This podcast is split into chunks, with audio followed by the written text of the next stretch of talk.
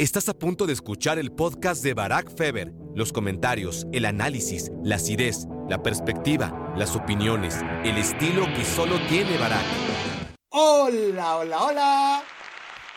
Bienvenidos a Me Quiero Volver Chango. Gracias por hacerme su cómplice para matar el tiempo después de esta ausencia indefinida eh, que hoy llega a su fin. Es una vergüenza, lo sé, pero olvidemos el pasado enfoquémonos de una vez por todas en el presente y cerremos 2023 como se merece esta comunidad, que además hay mucho que festejar y el ejemplo lo tenemos hoy con esta edición especial de QA de preguntas y respuestas, porque además de retomar un clásico de Me Quiero Volver Chango que habíamos abandonado en los últimos episodios, que es el que ustedes participen a través de sus preguntas, pues además es una gran idea para que yo pueda abordar ciertos temas que a veces quizás, eh, en los que a veces no profundizo demasiado, eh, cuando yo decido de qué hablar y el poder contestar sus dudas, pues me abre el panorama de que hay otros temas que, que les interesa. No sé por qué, pero saber mi opinión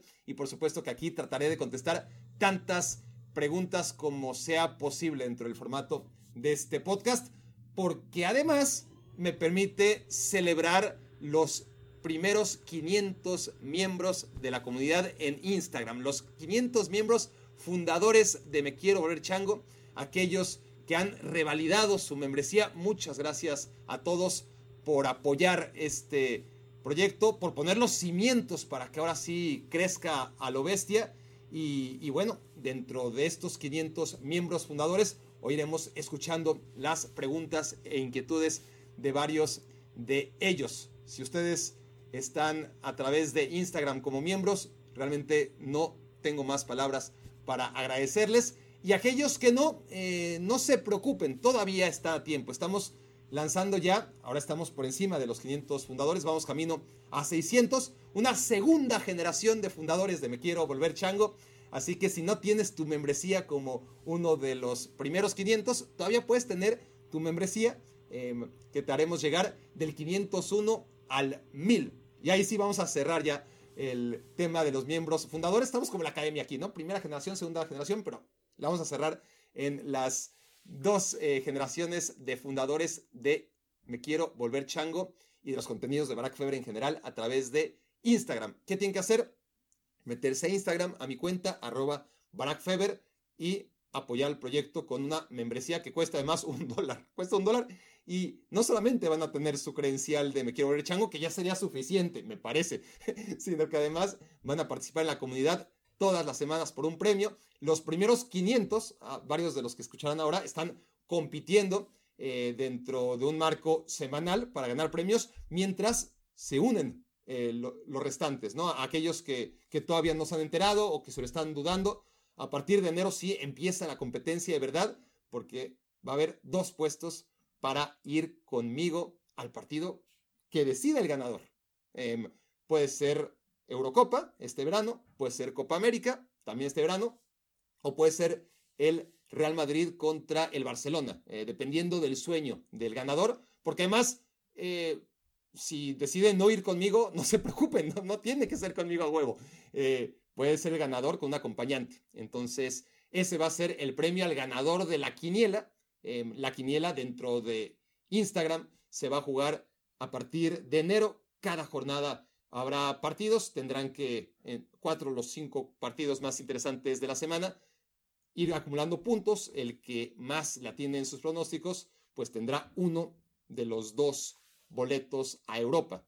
Un boleto doble, ¿eh? ya sea conmigo o con el acompañante que decida. Y después, para que no solo sea premiar aquel que la tiene a, más resultados, sino que también todos tengan posibilidades. Entre todos los fracasados que no caben en primer lugar, habrá un sorteo y de ahí saldrá el segundo. Esa es la principal motivación que debe moverlos a ustedes, aquellos que todavía no se han metido a Instagram, a mi cuenta, arroba y se han hecho miembros. Em, todavía tienen tiempo de hacerlo porque, insisto, la competencia empieza en enero y el precio ahora es de un dólar, un dólar mensual, que sirve solo para pagar los gastos y los premios, ¿eh? no crean que, que para mucho más, para eso es. Y A partir de enero, eso sí, eh, ya subirá eh, a dos dólares, calculo. Tenemos que decidirlo. Supongo que, que ese va a ser el incremento para todos aquellos que pues no, no entren en los primeros mil miembros de Me Quiero Volver Chango. Así que los primeros 500 ya tuvieron el beneficio de que entre ellos haremos aquí un sorteo en vivo para determinar cuál de los primeros 500 fundadores me va a acompañar a la final de la Liga MX en el Estadio Azteca, en el Estadio del Monterrey, en el Estadio Tigres, allá donde sea la final de la Liga MX. Eso va a quedar reducido a los primeros 500, pero si ustedes no son parte de esos primeros 500, eso es de lo que se van a perder, básicamente. Todo lo demás están a tiempo de pedir su membresía. Sé que hay varios y ahí sí es una desgracia por parte de Instagram y, y no hay nada que hacer. A mí no me gusta Instagram, odio Instagram si quieren que sea honesto como siempre soy, pero es el medio en el que descubrimos que es donde más oportunidad hay de crecimiento para hacer además una comunidad en la que Instagram, en este caso, no se lleva comisión, eh, que, es lo más importante, ¿no? Entonces, si lo hiciéramos en cualquier otro tipo de red, entonces nos absorberían eh, parte de su dinero y, no queremos, queremos que, que, el dinero, que, esa aportación de un dólar vaya integralmente a, los premios y no a, a, hacer todavía más millonaria a una de estas redes. Entonces, en este caso, Instagram, dentro de todos sus problemas y dentro de lo que odio esta plataforma, pues tiene ese beneficio, ¿no? De que, de que sabemos que el dinero que aporten va a ir íntegramente a que podamos eh, generar esta bolsa con los magníficos premios que tenemos preparados para ustedes. Y sé que hay muchos que han intentado hacerse miembros y que seríamos muchos más de los casi 600 que ahora somos, pero que de alguna manera Instagram nos está poniendo en una lista de espera. Tal es la petición, la demanda, este, que ha superado de alguna manera la previsión de Instagram. Es difícil porque no contestan en ningún momento las razones. El servicio al cliente es terrible. Pero bueno, si ustedes son algunos de ellos que están en lista de espera, pues paciencia, muchas gracias también. Este, ojalá pronto se resuelva ese asunto. Pero generalmente le ocurre a aquellos que no tienen Instagram y que abrieron su cuenta de Instagram y lo decidieron para poderse hacer miembros de Me Quiero Volver Chango y desgraciadamente no ha sido tan rápido. Los demás, si tienen Instagram, pues simplemente eh, síganme y además háganse miembros. Y aquellos que no, pues abran su cuenta de Instagram, si es que así lo desean, y, esperen. Ojalá pase rápido este tema de la certificación o, lo que quiera decir que, que están en lista de espera. Dicho todo lo anterior, que es bastante, démosle paso entonces a la voz de aquellos que ya se hicieron miembros, algunos, porque por supuesto son muchos más, pero algunos de los que ya son miembros fundadores de Me Quiero Volver Chango. Saludos Barak, a ti y a todo el equipo de Me Quiero Volver Chango, espero que estén bien.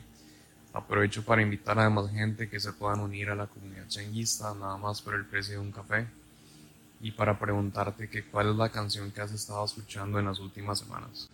Gracias Santiago Vélez por esta invitación. Háganle caso a Santiago. No tengo una canción que venga escuchando. ¿A poco es así la vida? Que vi escuchando una canción, así, oye, este, vengo escuchando esta canción. No, no, por lo menos así no funciono yo. Eh, no, no tengo una canción que venga escuchando, te, mentiría. Eh, pongo mi playlist, que hace rato que no actualizo, y, y, lo que salga, ¿no? Pero lo que podemos hacer es eso. A ver, eh, no te puedo contestar qué canción vengo escuchando últimamente, pero sí cuál escucharía ahora mismo si, si ahorita me pongo a correr y, y me pongo mis audífonos. Este, vamos a ver, vamos a... A ver, es un riesgo, ¿eh? Porque puede ser cualquier cosa, pero vamos a poner shuffle. Y lo primero que escucharía sería esto. A ver.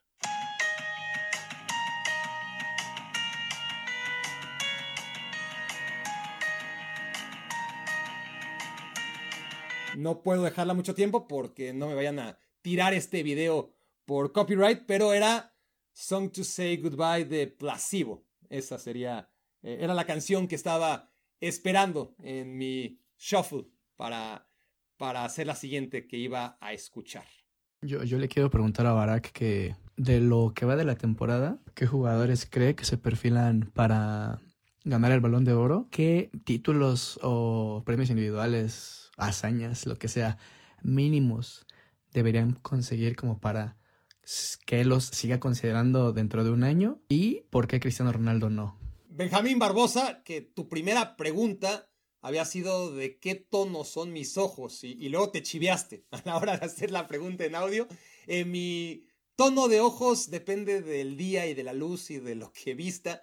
Yo siempre digo que son grises, em, pero sí a veces se ven más azules, a veces se ven más verdes, este, dependiendo de la luz y de lo que lleve puesto, pero, pero son como grisesones mis ojos. Eh, en cuanto a tu pregunta, que es más complicada, eh, ¿qué títulos? Pues obviamente esta temporada la Champions pesará mucho en función de quién la gane. Eh, podremos hablar de, de, si la gana el Chelsea o la gana el Bayern. Pues ahora mismo los mejor encaminados parecen Harry Kane y, Erling Holland. Estamos en noviembre y estamos hablando del título que va a premiar el mejor de 2024, ¿no? Este es demasiado aventurado y, la Champions League y, y la Copa América y la Eurocopa tienen diferente peso según quien las gane. La Copa América nunca contó para nada, pero cuando la ganó Messi, pues empezó a tener validez a la hora de juntar méritos, ¿no? Para entregar el balón de oro. Eh, Harry Kane ha hecho mucho en su carrera, pero no ha jugado en un equipo que le permita hasta ahora aspirar a ganar el balón de oro.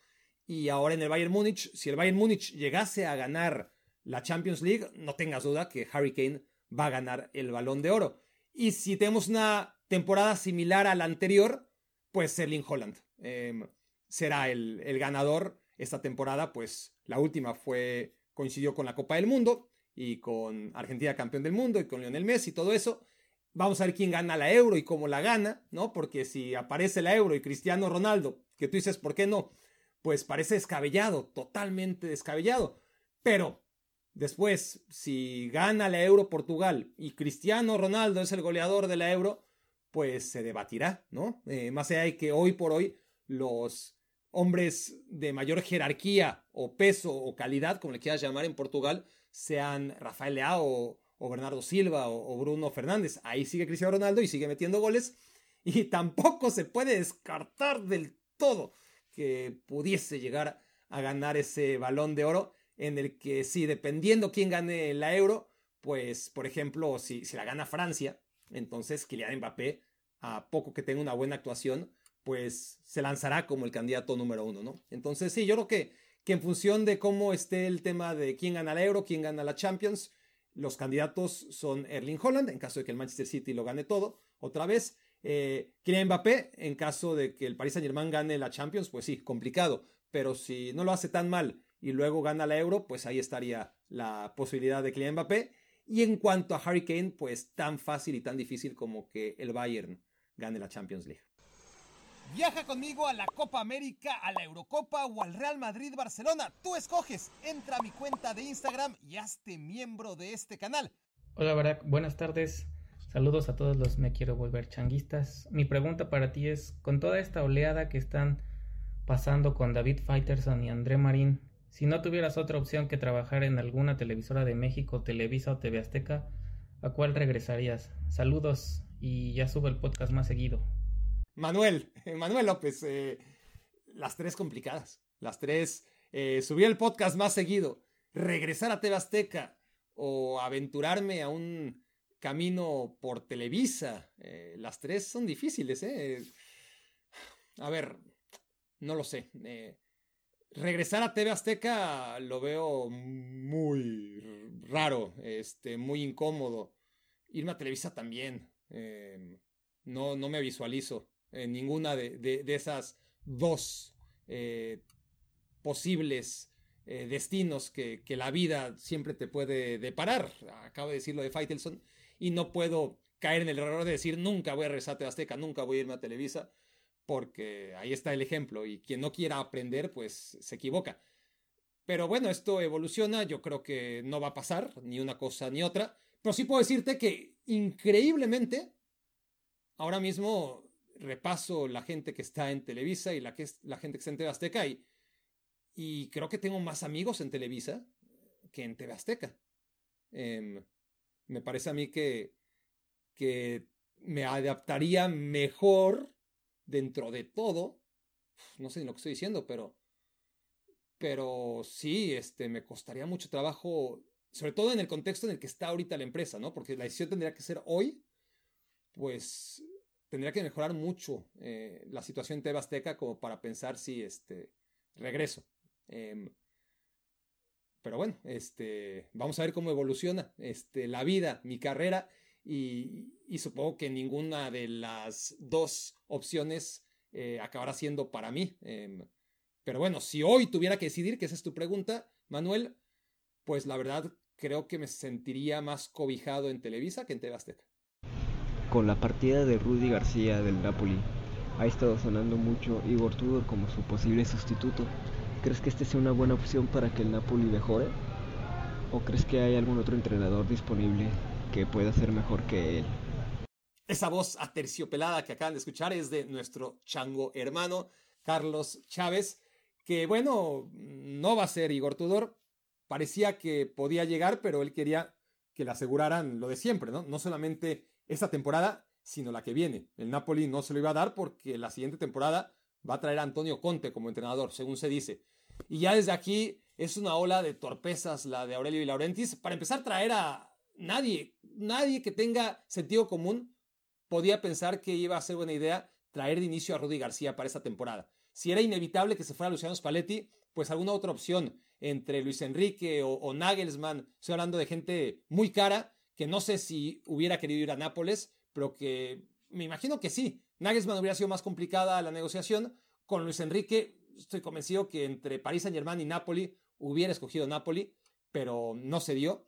Y, ni siquiera otro técnico que no sé, igual y, y Gasperini es sumamente leal con la Atalanta y no hubiera aceptado hipotéticamente el cargo de técnico del Napoli.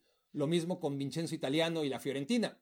Yo creo que, que el Napoli pudo haberlo intentado por ahí y haber tenido mucha mejor opción que Rudy García. Ahora no, ahora ya quemaste esa posibilidad de tener un nuevo técnico iniciando la temporada y te queda pues Walter Mazzari, que es el nuevo entrenador del Napoli y se comete el mismo error que con Rudy García. Con Rudy García hace 10 años no hubiera sido tan mala idea. Eh, Rudy García era el técnico de la Roma, la Roma era un equipo competitivo, no para ser campeón, pero sí para quedar permanentemente subcampeón detrás de la Juventus en la Serie A. Y el Napoli era un equipo que aspiraba a jugar competiciones europeas.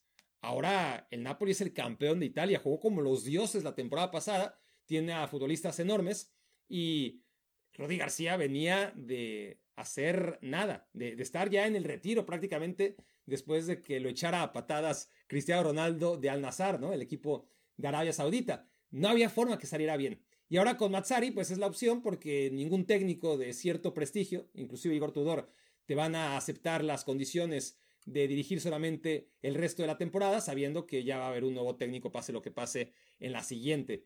Entonces, la llegada de Antonio Conte, ya pensando en la 2024-25, es una apuesta de mucho riesgo, porque sabemos cómo es Antonio Conte. Si, si ante directivas con mucha más capacidad de gasto y disposición de gasto, como la Juventus, como el Inter, como el Tottenham, estaba amargado y al segundo año ya no había una conferencia de prensa sin que lanzara 50 dardos a la directiva. Imagínense en el Napoli, cuánto va a sobrevivir con la política mucho más austera y el carácter mucho más irracional del que va a ser su nuevo jefe, que es Aurelio y Laurentis, si se confirman todos estos rumores. No puede salir bien a mediano plazo, porque Antonio Conte no es un técnico de mediano plazo, ya no hablemos de largo plazo, pero de manera inmediata va a ser interesante a ver a qué juega este Napoli, que olvídate, además está renunciando a todo lo que sembró Luciano Spalletti. Ya lo hizo con Rodi García y la llegada de Antonio Conte después de este paso intermedio que va a tener Walter Mazzari en su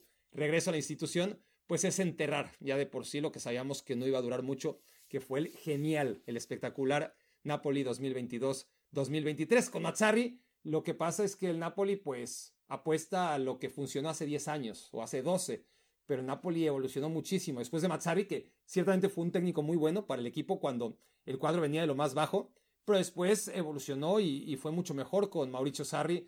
Después Ancelotti no funcionó del todo. Em, a pesar de las críticas, Gattuso lo llevó a la antesala de lo que Spalletti lo ha convertido. Han pasado muchísimas cosas desde que Mazzari se fue eh, del Napoli y todas buenas en la evolución del equipo. Como técnico no podemos decir lo mismo de Mazzari. Se fue al Inter y de ahí lo perdimos de vista porque dejó de ser un técnico válido, porque esto del fútbol evoluciona muy rápido. Mazzarri no lo hizo como técnico, el Napoli sí lo hizo como club, y el que regrese a tomar las riendas de aquí a que acabe la temporada, aunque ya renuncie con esta decisión el Napoli al Scudetto, simplemente es a quedar entre los cuatro primeros, pues es un tema desilusionante. Eh, cualquier cosa que llegara en lugar de Rudy García iba a ser mejor, pero Mazzarri no creo que sea mucho mejor. Profe, yo quiero saber su opinión sobre la salida de David Faitelson de ESPN a Televisa, donde prácticamente traicionó sus ideales de ética. Muchos saludos, profe. Carlos López, me llamaste profe. ¿Qué te pasa? Me llamaste profe dos veces, además. ¿Quién te crees que soy? ¿Profe yo? Nunca en la vida. Me, han dicho muchas cosas, ¿eh? Profe jamás me habían dicho. Y, me siento no halagado. Este, no, no, no, no, me halaga que me hayas llamado profe. Me hace sentir eh, alguien que no soy. Eh, pero gracias, gracias por tu pregunta, eh, chango hermano Carlos López. La pregunta sobre David Faitelson no me corresponde, evidentemente, responder a mí desde un punto de vista ético. Em, creo que trabajaba para TV Azteca, luego para ESPN, ahora trabajará para Televisa y se vale.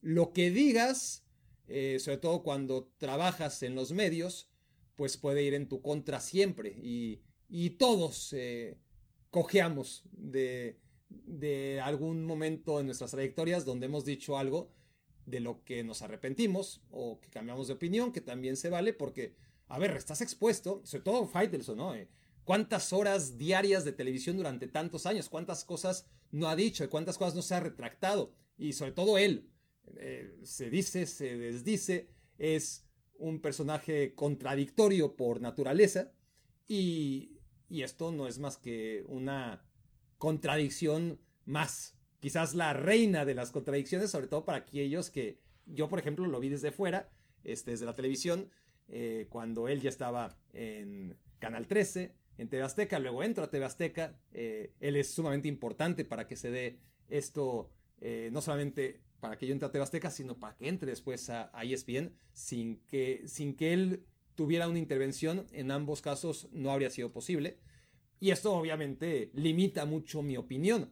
Pero de todas formas, sí te puedo decir que, que esto es un trabajo y que es muy delicado hablar de traición cuando está el sustento diario eh, implicado y cuando es un ámbito profesional en el que si hay una empresa que te ofrece mejores condiciones a nivel económico o, de muchas otras cosas, ¿eh? no, no, todo es dinero, que aquella en la que estás trabajando, pues, pues sí, hay un momento en el que tienes que equilibrar y, decir, mira, es que yo dije que nunca, pero, pero ahora ya tengo ganas. Me voy a casar con la idea que tenía antes, porque dije que nunca lo iba a hacer, sobre todo si estoy acostumbrado a, decir y desdecir y, y, que no sea un problema que, me cause demasiado agobio, como es en el caso de, de Faitelson, donde históricamente sus comentarios pues pueden ir cambiando, ¿no? En, función de la dinámica de la diferente mesa de debate. Ese es David Faitelson y esta decisión me parece que es muy faitelsoniana, si cabe el término. Yo la respeto, me sorprende como muchos otros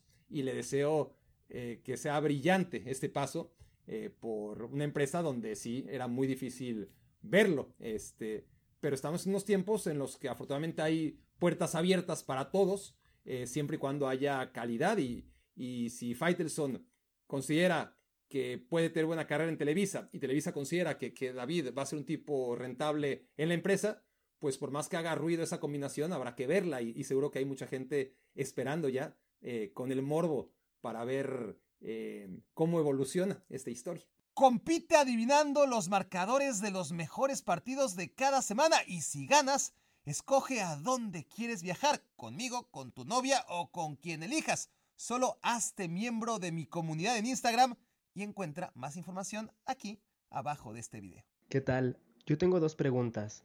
La primera sería cuál es tu opinión con el nuevo formato de liguilla de la Liga MX. Y la segunda sería en qué equipo crees que sería más idóneo para Santiago Jiménez si saliera en las próximas ventanas de transferencia. Este fue el aborazado de Rama Esquivel. Una pregunta por me quiero volver changuista, no dos. Con mucho gusto te contesto ambas preguntas. La primera es esta payasada del play-in, desde el nombre, ¿no? Eh, no tiene sentido, le hubieran dejado el nombre de repechaje y no pasaba nada. Es distinto porque uno piensa 7, 8, 9 y 10, bueno, 7 contra 10 y 8 contra 9 y, avanzan. A, no, eh, va el 7 contra el 8 y el 9 contra el 10, ¿no? Eh, El 7 contra el 8, el ganador enfrenta al segundo lugar de la tabla, que este año, esta temporada fue Monterrey. Y el 9 y el 10 se enfrentan y el ganador va contra el perdedor del 7 contra el 8. Entonces, si no fuera suficiente mediocridad premiar con una posibilidad de ser campeón al noveno o al décimo, encima el séptimo o el octavo, que son súper mediocres, tienen una segunda oportunidad cuando pierdan ese primer duelo, ¿no? Van a tener dos vidas, algo que, que no le ofreces a ninguno de los equipos que acabaron mejor. ¿Por qué no le das dos vidas al líder? ¿No? Este, me parece estúpido, absolutamente propio de la Liga MX. Eh, ¿Qué quieres que te cuente? En cuanto a Santiago Jiménez, su mejor equipo ahora mismo es el Feyenoord. Em, si hablas del próximo mercado, quiero pensar que te refieres al próximo mercado de verano, porque el próximo mercado es en invierno y no puede estar en ningún mejor lugar dadas las circunstancias. Está jugando Champions League, vamos a ver si logra avanzar a octavos de final, si no, seguramente quedará en tercer lugar para jugar Europa League y si no, de todas formas, hay objetivos importantes, eh, ratificar el título en la Eredivisie, pelear por el título de goleo individual, necesita quedarse a, madurar todavía el medio año que le falta en el Feyenoord para cumplir dos años. No hay ninguna prisa, lleva eh, apenas un año y medio en Europa, hay cosas que mejorar, mucho por pulir. Y entonces sí, el Feyenoord va a ser el primer interesado en venderlo, porque el Feyenoord necesita sobrevivir. Em, no hay otra manera de hacerlo cuando eres un equipo como el Feyenoord y no tienes ingresos ni por venta de camiseta, ni por televisión, ni nada parecido que te permita sobrevivir como a los grandes clubes que no necesitan vender futbolistas porque esos cientos de millones de euros los reciben por la vía de, de los derechos de televisión o de los patrocinios. El Feyenoord está muy lejos de eso y vive de vender futbolistas, así que se va a ir, no tengas la menor duda. ¿A dónde? Pues ahí está el tema. Necesitas un equipo que pueda pagarlo y que además pueda seguirle dando eh, continuidad a su evolución. No creo que sea una buena decisión irse ahora mismo a un equipo de la Premier League, cualquiera que sea, con la competencia que hay y con el salto mortal que suele ser ir de la Eredivisie a la Premier League. Me parece un riesgo innecesario y precipitado, pero es que son los equipos que tienen dinero y que si no funciona no pasa nada, ¿no? Eh, es lo malo de, de caer en las garras de, este tipo de equipos que, no les importa tanto gastar porque así como compran un delantero, compran otro y a ver cuál funciona. Entonces, necesitas encontrar un equipo con la capacidad económica de pagar lo que cuesta ahora mismo Santi Jiménez y que además le pueda dar ese contexto necesario para seguir evolucionando como futbolista y ahí se reduce mucho más el campo. Yo creo que en Alemania estaría muy bien, en un equipo tipo Eintracht Frankfurt, Bayer Leverkusen, que también habrá que ver quién los dirige. El Bayer Leverkusen, por ejemplo, la siguiente temporada, seguramente ya sin Xavi Alonso, no sabemos Bonifaz si se va a quedar o no. Es decir, hay, muchas eh, variantes ¿no? en cada equipo, pero algo así, eh, que, tenga un modelo de juego definido, establecido, como el Eintracht o como el Bayer Leverkusen. Em, en España, un equipo tipo Real Sociedad y en Italia, algo como la Fiorentina. Yo creo que esos son los equipos, o, el Benfica mismo, ¿no? Eh, equipos que están en la antesala de los grandes clubes y que estos ya inmediatamente saben, desde que juegas en el Benfica o en la Fiorentina, eh, algo traes, por algo te, ficharon, ¿no? Entonces ya en ese momento, aún sin haber debutado todavía en esos equipos intermedios, ya tu eh, estatus como figura prometedora en el fútbol europeo se incrementa porque ya apostó por ti un equipo que suele pulir a, grandes futbolistas eh, o a grandes proyectos de futbolistas. Entonces, me iría por uno de ellos. El Arbe Leipzig, por ejemplo, sería otro ejemplo de equipos que seguramente vas a tener continuidad, que tienen dinero para pagar y que tienen un sistema en el que el delantero, en este caso Santi Jiménez, se podría beneficiar. Así que no son tantos, pero, pero ya, ya te di unos cuantos nombres. Me gustaría verlo en el Arbe Leipzig, me gustaría verlo en el Bayer Leverkusen, en el Eintracht Frankfurt, en la Fiorentina o en la Real Sociedad. Uno de esos cinco. Barak, ¿quién crees que gane la Premier este año? Porque está súper competida y no parece haber un claro dominante. El City, al parecer, un poco debilitado por, por las bajas que tuvo este año, pues no se ve tan claramente favorito. Yo creo que ellos siguen siendo los número uno, pero parece que va a estar mucho más cerrada este año que los años anteriores. ¿Qué opinas? Mike Villar, chango hermano, gracias por tu pregunta. Coincido, el Manchester City es el favorito. No lo veo tan parejo como tú dices, em, porque si bien podríamos debatir si el Manchester City es menos de lo que parecía la temporada pasada, no olvidemos que el Manchester City lleva muchas temporadas, una primera vuelta en la que está pareja la cosa, no se descuelga hasta la segunda vuelta, ¿no? Y, y aquí siempre es muy importante ver qué pasa en el Boxing Day, en el partido de Año Nuevo, en toda esa acumulación de partidos que hacen tan típica y peculiar a la Premier League y a ver cómo salen librados los diferentes equipos. Pero incluso antes de esta primera gran prueba para medir la capacidad real de cada equipo contendiente, ya podemos descartar al Manchester United, ¿verdad? Que, que lejos de acercarse, porque la temporada pasada parecía que con Eric Ten Hag por fin el Manchester United daba un pasito adelante, un escalón que le permitía quizás un par de años después eh, ser un contendiente. A partir de esta temporada, el Manchester United tendría que haber consolidado lo que veíamos el año anterior y todo lo contrario. Ha sido una regresión dos años para atrás. Eh, está peor que nunca y es mucho decir el Manchester United. Y el Chelsea ni hablar, más allá de que ha repuntado en esos dos últimos partidos, yo le pondría muchas comillas, sobre todo al partido contra el Tottenham. Em, el Tottenham ha mejorado mucho, ciertamente, aunque esos dos últimos partidos ha vuelto un poco a su realidad. Em, la, baja de Mickey Van de Ven, ya hablaré en su momento de Mickey Van de Ven, qué defensa, por Dios, qué defensa, cómo me gusta. Eh, pero se lesionó y eso es complicado, eh, sobre todo cuando además coincide con la roja de Romero. Em, el Tottenham a la larga va a ser muy difícil que aguante el paso y todo esto reduce, porque por supuesto Chelsea ya está muy lejos, el Newcastle también eh, es peor que el de la temporada pasada.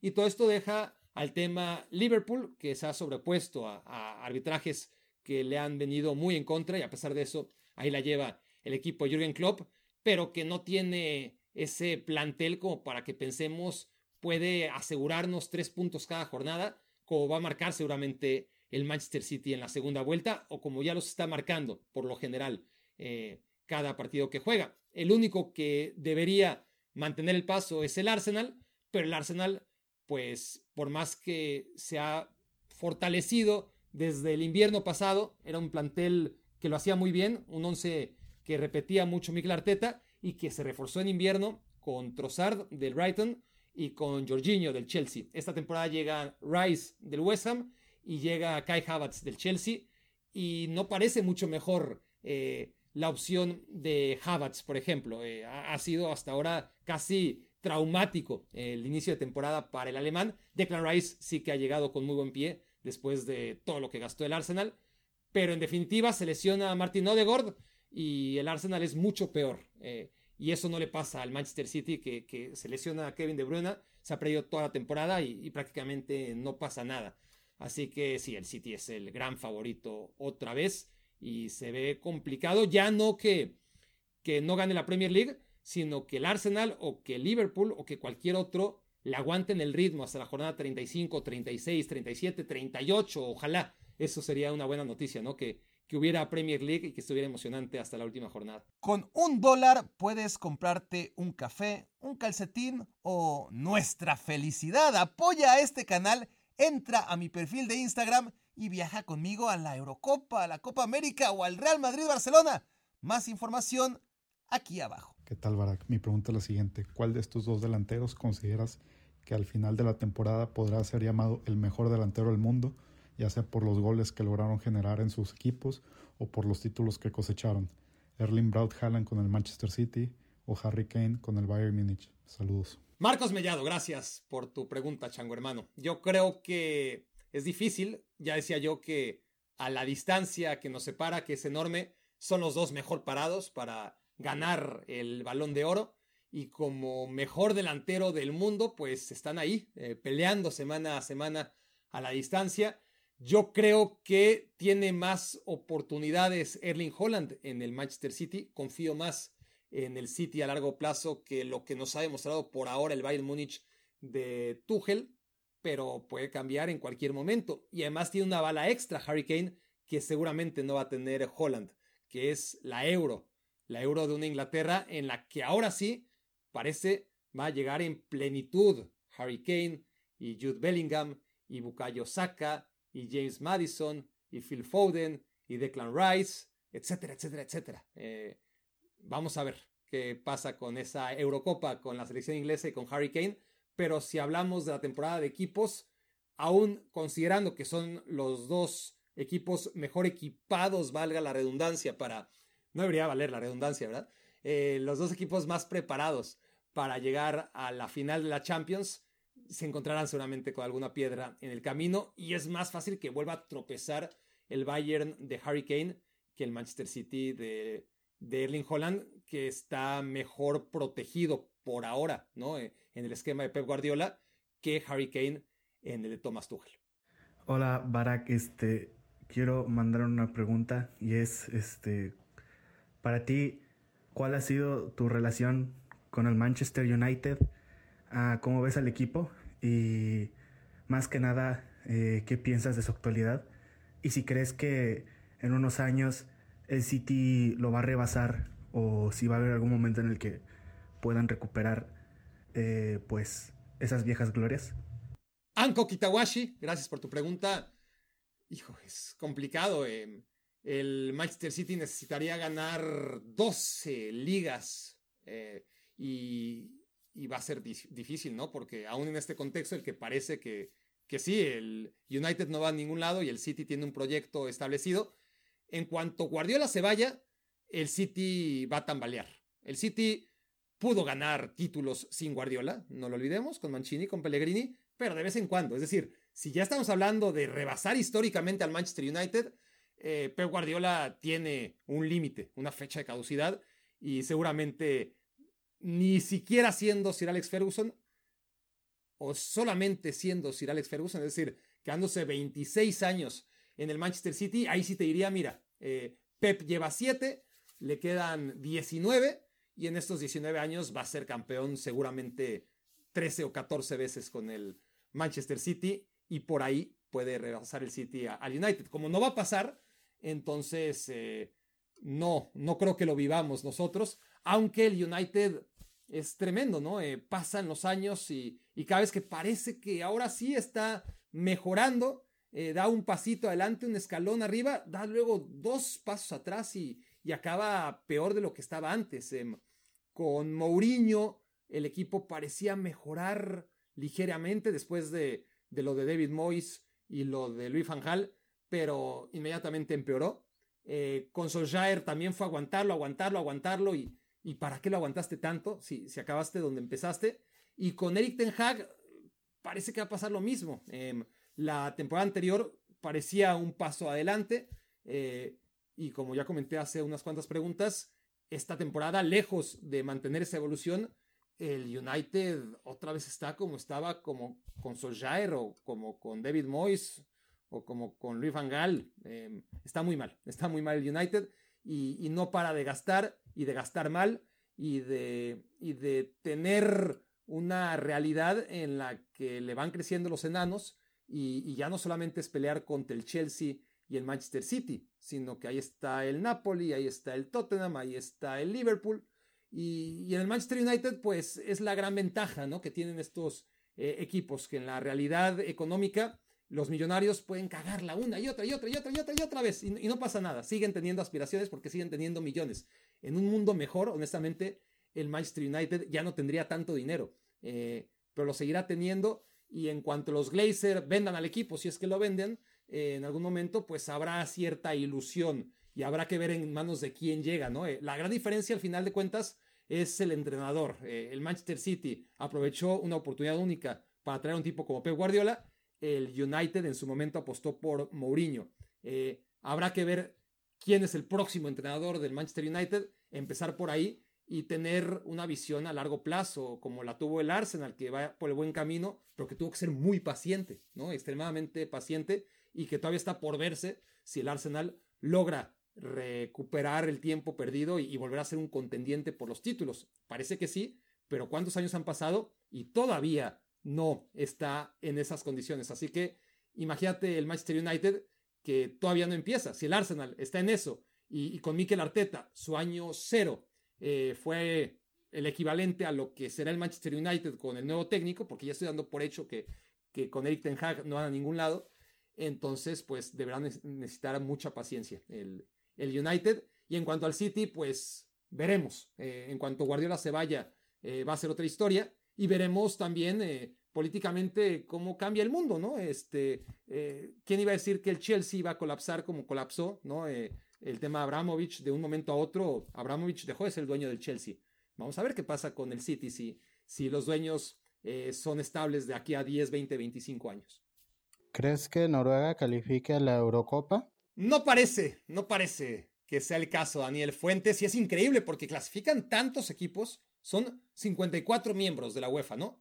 Eh, clasifican 24, casi la mitad a la Eurocopa, y no da una Noruega, que no pudo ir al Mundial, que no hizo una buena Nations League y que no está haciendo una buena eliminatoria rumbo a la Euro. Y lo de la Nations League cobra importancia porque al estar en segunda división, ni siquiera logró el ascenso a primera división y esto implica que aquellos equipos que no logren su clasificación directa a la euro mediante los dos primeros puestos de cada grupo tienen una segunda vía, que es la del repechaje a través de la Nations League. Y está muy rebuscado y complicado, pero en resumen, aquellos equipos que no logren calificar directamente a la euro, pero que han hecho un buen trabajo en su respectiva división en la Nations League, podrán ir al repechaje y disputarse los boletos extra. Hay 12 puestos vía Nations League y ahora mismo estarían clasificándose al repechaje otros equipos por encima de Noruega dentro de la segunda división de la Nations League. Entonces Noruega, que quedó en segundo lugar detrás de Serbia en la Nations League, ni siquiera consiguió los puntos como para ahora mismo estar en una posición en la que aspire al repechaje. Depende que alguno de los equipos que lo hicieron mejor que ellos en la Liga B, esto es, en la segunda división de la Nations League, que alguno de ellos que ahora mismo no está calificando a la Euro, sí califique a la Euro y que libere ese espacio para que ahora sí Noruega, por la vía del repechaje, aspire a poder meterse por la puerta atrás a la Euro, pero se ve difícil. Buenos días, Barak. Quería preguntarte si crees que Xavi es un buen entrenador o si da la talla para ser entrenador del Barça ya que en sus últimos partidos ha jugado bastante mal el equipo y pone excusas cada vez que pierden, empatan o juegan mal. Felicidades, antes que nada, Swedish, eh, por tan buen castellano, desde Suecia, me imagino, ¿no? Este, eh, me quiero volver changuista, Swedish, nos hace llegar esta pregunta sobre Xavi. En excelente español, muy bien, gracias. Este, no, lo de Xavi es decepcionante, sí, ciertamente. En conferencia de prensa, que es de lo que preguntas, pues sí, em, un día es que si hubo mucho sol en Getafe, creo que fue. El otro día, el último, que si la prensa es demasiado dura y que eso condiciona a los jugadores que están muy tensos.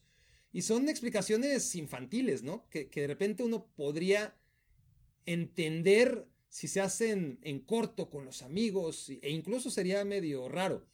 Pero en un equipo de la magnitud del Barcelona sí parecen excusas eh, y hay excusas, excusas, digo, excusas muy infantiles como, como las que suele, a las que suele recurrir Xavi son decepcionantes. Y si esto fuera solamente en conferencia de prensa, pero viéramos otra realidad en la cancha, pues daría igual, la verdad, que, que fuera infantil o no en las conferencias de prensa. Pero también se ve muy inmaduro el Barça en la cancha. Eh, de repente da dos buenos partidos y luego cinco malos. Em, no acaba de tener ese despegue, han pasado dos años y, y por ejemplo, en la penúltima conferencia de prensa, Xavi hablaba sobre que el equipo no está bien parado. Y yo decía, wow, perfecto, autocrítica. Por primera vez, para la vez, me decía yo a, mí mismo, me decía, a ver, pero, pero mejor que se quede callado. Sí, si este va a ser la autocrítica de Xavi, es decir, que después de dos años el equipo no está bien parado, pues, ¿qué está haciendo el entrenador para que tenga problemas tan básicos de entrenador recién llegado después de dos años trabajando con ellos, ¿no? Eh, sigo pensando que es el técnico ideal para el Barça a pesar de todo. Em, hizo campeón al equipo, ha sido un desastre en la Champions League durante dos años seguidos, sí, pero dadas las circunstancias, no hay un mejor perfil eh, para lo complicado que es dirigir al Barcelona que un hombre de equipo, un hombre que se traga todas, como, como es Xavi, que, que tiene ganas de que esto funcione y, este, y que está más allá de, del prestigio o del dinero que puede dar ser entrenador del Barça. Eh, hay algo que lo liga al equipo y ante todas las carencias creo que esto es lo más importante que puede tener ahora mismo el Barcelona. Eh, un entrenador que, que entienda perfectamente toda la problemática que tiene el Barça, que va mucho más allá del partido a partido, que es muy mejorable y que, insisto, en, dos años el Barça em, sigue dando un paso adelante para después dar tres cuartos de paso atrás y, si es que está evolucionando, su evolución es muy lenta. Le ha servido para ser campeón de España eh, la temporada pasada y eso es algo que hay que tomar en cuenta. Em, pero también que, que el Barcelona tiene que evolucionar, que Xavi tiene que evolucionar como entrenador y si no, por lo menos eh, que esté mejor asesorado en las conferencias de prensa, porque si ya los jugadores no suelen dejarlo muy bien parado después de partidos tan malos como los últimos tres que han jugado contra el Shakhtar, contra la Real Sociedad y contra el Alavés, o los últimos 30 minutos contra el Real Madrid, pues lejos de ayudarle, sus conferencias de prensa hacen, por el contrario, ¿no? Ratificar las dudas que pueda haber en torno a su capacidad como técnico. ¿Qué tal, Barak? Amigos changuistas, eh, mi consulta para ti, Barak, es que nos compartas tu opinión, tu punto de vista sobre el Atlante. Para ti, a lo mejor debería de comprar alguna plaza, buscar este sí o sí el ascender, o esperar, o, dar algún golpe sobre la mesa, eh, no sé. Me gustaría que, nos compartieras qué, qué piensas acerca de, pues, de este equipo que, aunque no no seamos muchos, pero somos ruidosos y, vaya que creo que más de uno de nosotros chango escuchas somos del Atlante y pues si ya has hablado del Atlas, que no hables del Atlante, ¿no? Ernex Sánchez, no mames, por favor. Eres el único, no hay forma. Ojalá lleguemos algún día a ser tantos que podamos decir, sí, es que somos tantos, tantos, tantos chango hermanos que hay más de un atlantista. Ernex Sánchez, eres el único, por supuesto. Y, y tu pregunta, pues me encantaría tener aquí a Beto Murrieta o a Toño de Valdés o a cualquiera de esos, porque eso sí, la representación que tiene el atlantismo entre los hombres eh, que se dedican a los medios de comunicación, sobre todo aquellos que llevan varios años en televisión, ahí sí es, eh, no corresponde con la realidad, ¿no? Hay, muchísimo atlantista en los medios en general respecto a, los atlantistas que quedan. Eh, igual y yo vivo en una realidad muy distinta y, y me falta barrio para darme cuenta que realmente hay mucha gente en Atlante. Ernex Sánchez, eh, en este nicho eh, que es de clase social media para arriba, no hay de todo, este, pero, pero no hay mucho atlantista, eh, me temo decirte. Manifiéstense todos los changos, los potrochangos, para decirme lo equivocado que estoy, como estaba en su momento con la gran cantidad de atlistas que nos escuchan. Pues una cosa es el Atlas y otra cosa, desgraciadamente, es el Atlante, mi querido Ernex Sánchez, que, puedo ver el amor que hay en ti. Eh, tienes que ser realmente un enamorado de la vida para ser del Atlante. Te admiro y, me congratulo de que seas parte de esta hermosa comunidad. Eh, gracias, Ernex Sánchez, por tu pregunta. Lamento no tener mucho que aportar. Em, me gusta el uniforme, el Atlante siempre me gustó mucho. De chiquito era mi segundo equipo, o eso decía yo. Eh, mi segundo equipo es el Atlante, porque me gustaba el uniforme. Eh, los potros de hierro, además me gustaba eh, ese, ese mote de guerra, ¿no? Em, pero por lo demás, pues es complicado, muy complicado el fútbol mexicano sin, ascensos, es terrible. Em, el tema es eso, ¿no? Que, que, cayó justo cuando se cerró ya la llave, las oportunidades que tuvo de ascender no lo logró. Si fuese un ascenso-descenso abierto, como en otras ligas, con dos, tres ascensos y dos, tres descensos, pues no sería tanto drama descender. Aquí sí ya te pone al borde de la desaparición. Y, bueno, este, lo intentaron yendo a Cancún, les fue mal, qué bueno que regresaron a Ciudad de México. Estar en una liga donde no hay ascenso no tiene, es un sinsentido. Eh, y si las reglas son comprar una franquicia y es la única manera de llegar a primera división, pues entonces pues tendrás que jugar con las reglas, aunque es horrible, ¿no? Eh, yo quiero que el Atlante esté en primera división, pero por la vía del ascenso, eh, no por otro mecanismo. Eh, pero bueno, pues ya, ya veremos este, qué pasa con, con el Atlante, que la verdad me daba igual, pero a partir de ahorita, Ernex Sánchez, deseo fervientemente que el Atlante vuelva a Primera División porque hay mucho, mucho, pero mucho atlantista decente, eh, mucho más de lo que podríamos pensar. Son pocos, pero sumamente decentes. Hola Barack, ¿cómo va? Saludos de Colombia, me llamo Juan Felipe y bueno, tengo dos preguntas para ti. La primera de ellas es ¿qué crees que le está pasando a este Barcelona de Xavi? Que se le nota un desánimo a los jugadores, una actitud negativa en los partidos y pues que está jugando mal el equipo en general.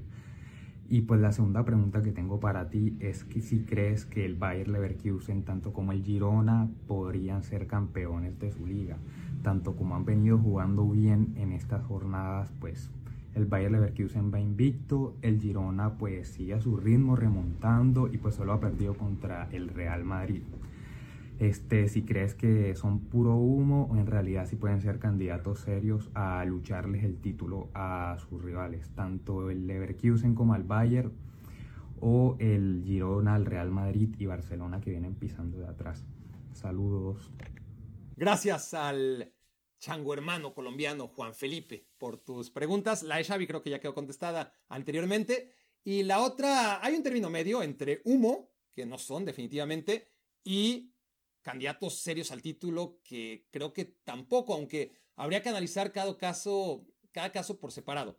El tema del Bayer Leverkusen, pues es mucho menos guajiro eh, pensar que puede salir campeón respecto al Girona.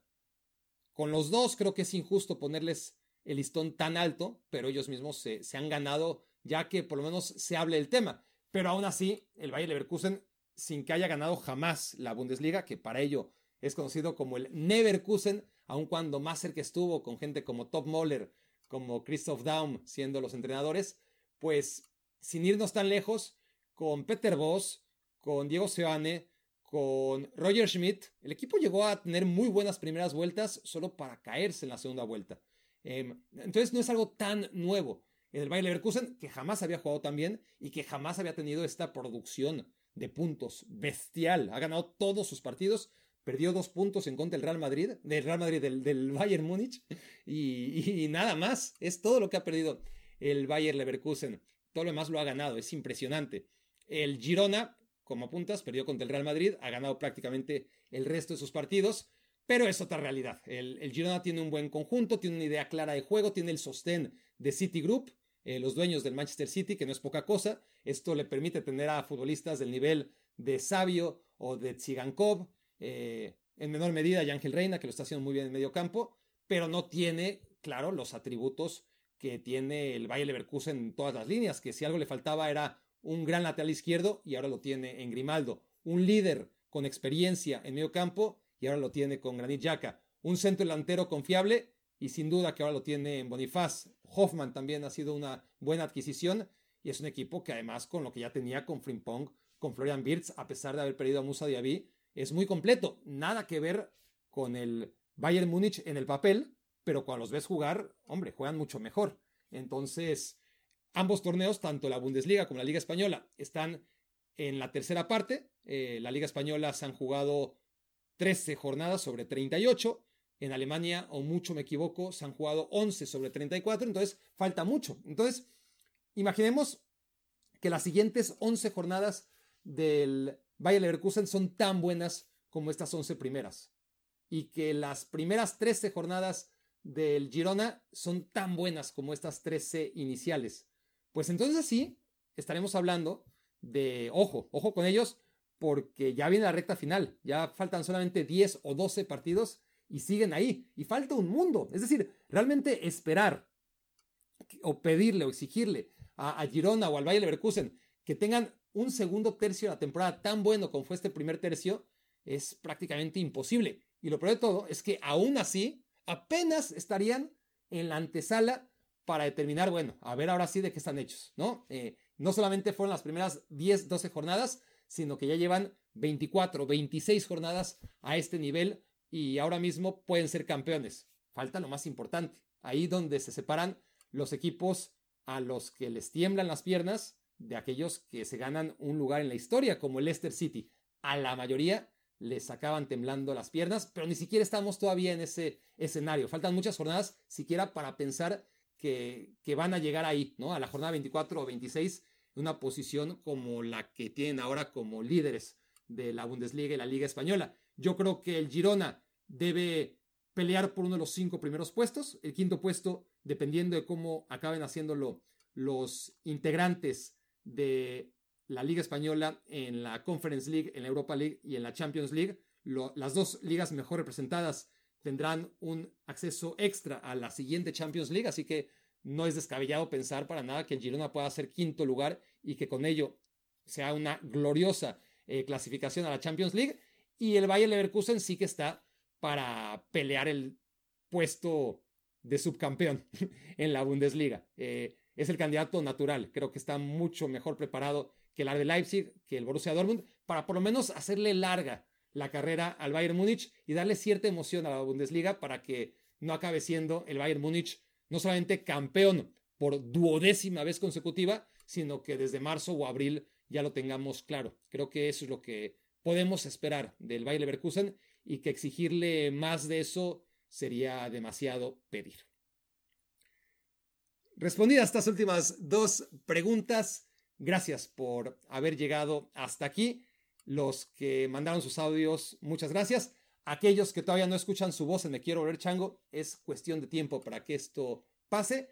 Y los que no se han hecho miembros y llegaron hasta acá, pues está claro que, que son parte de esta familia, se hagan o no se hagan miembros.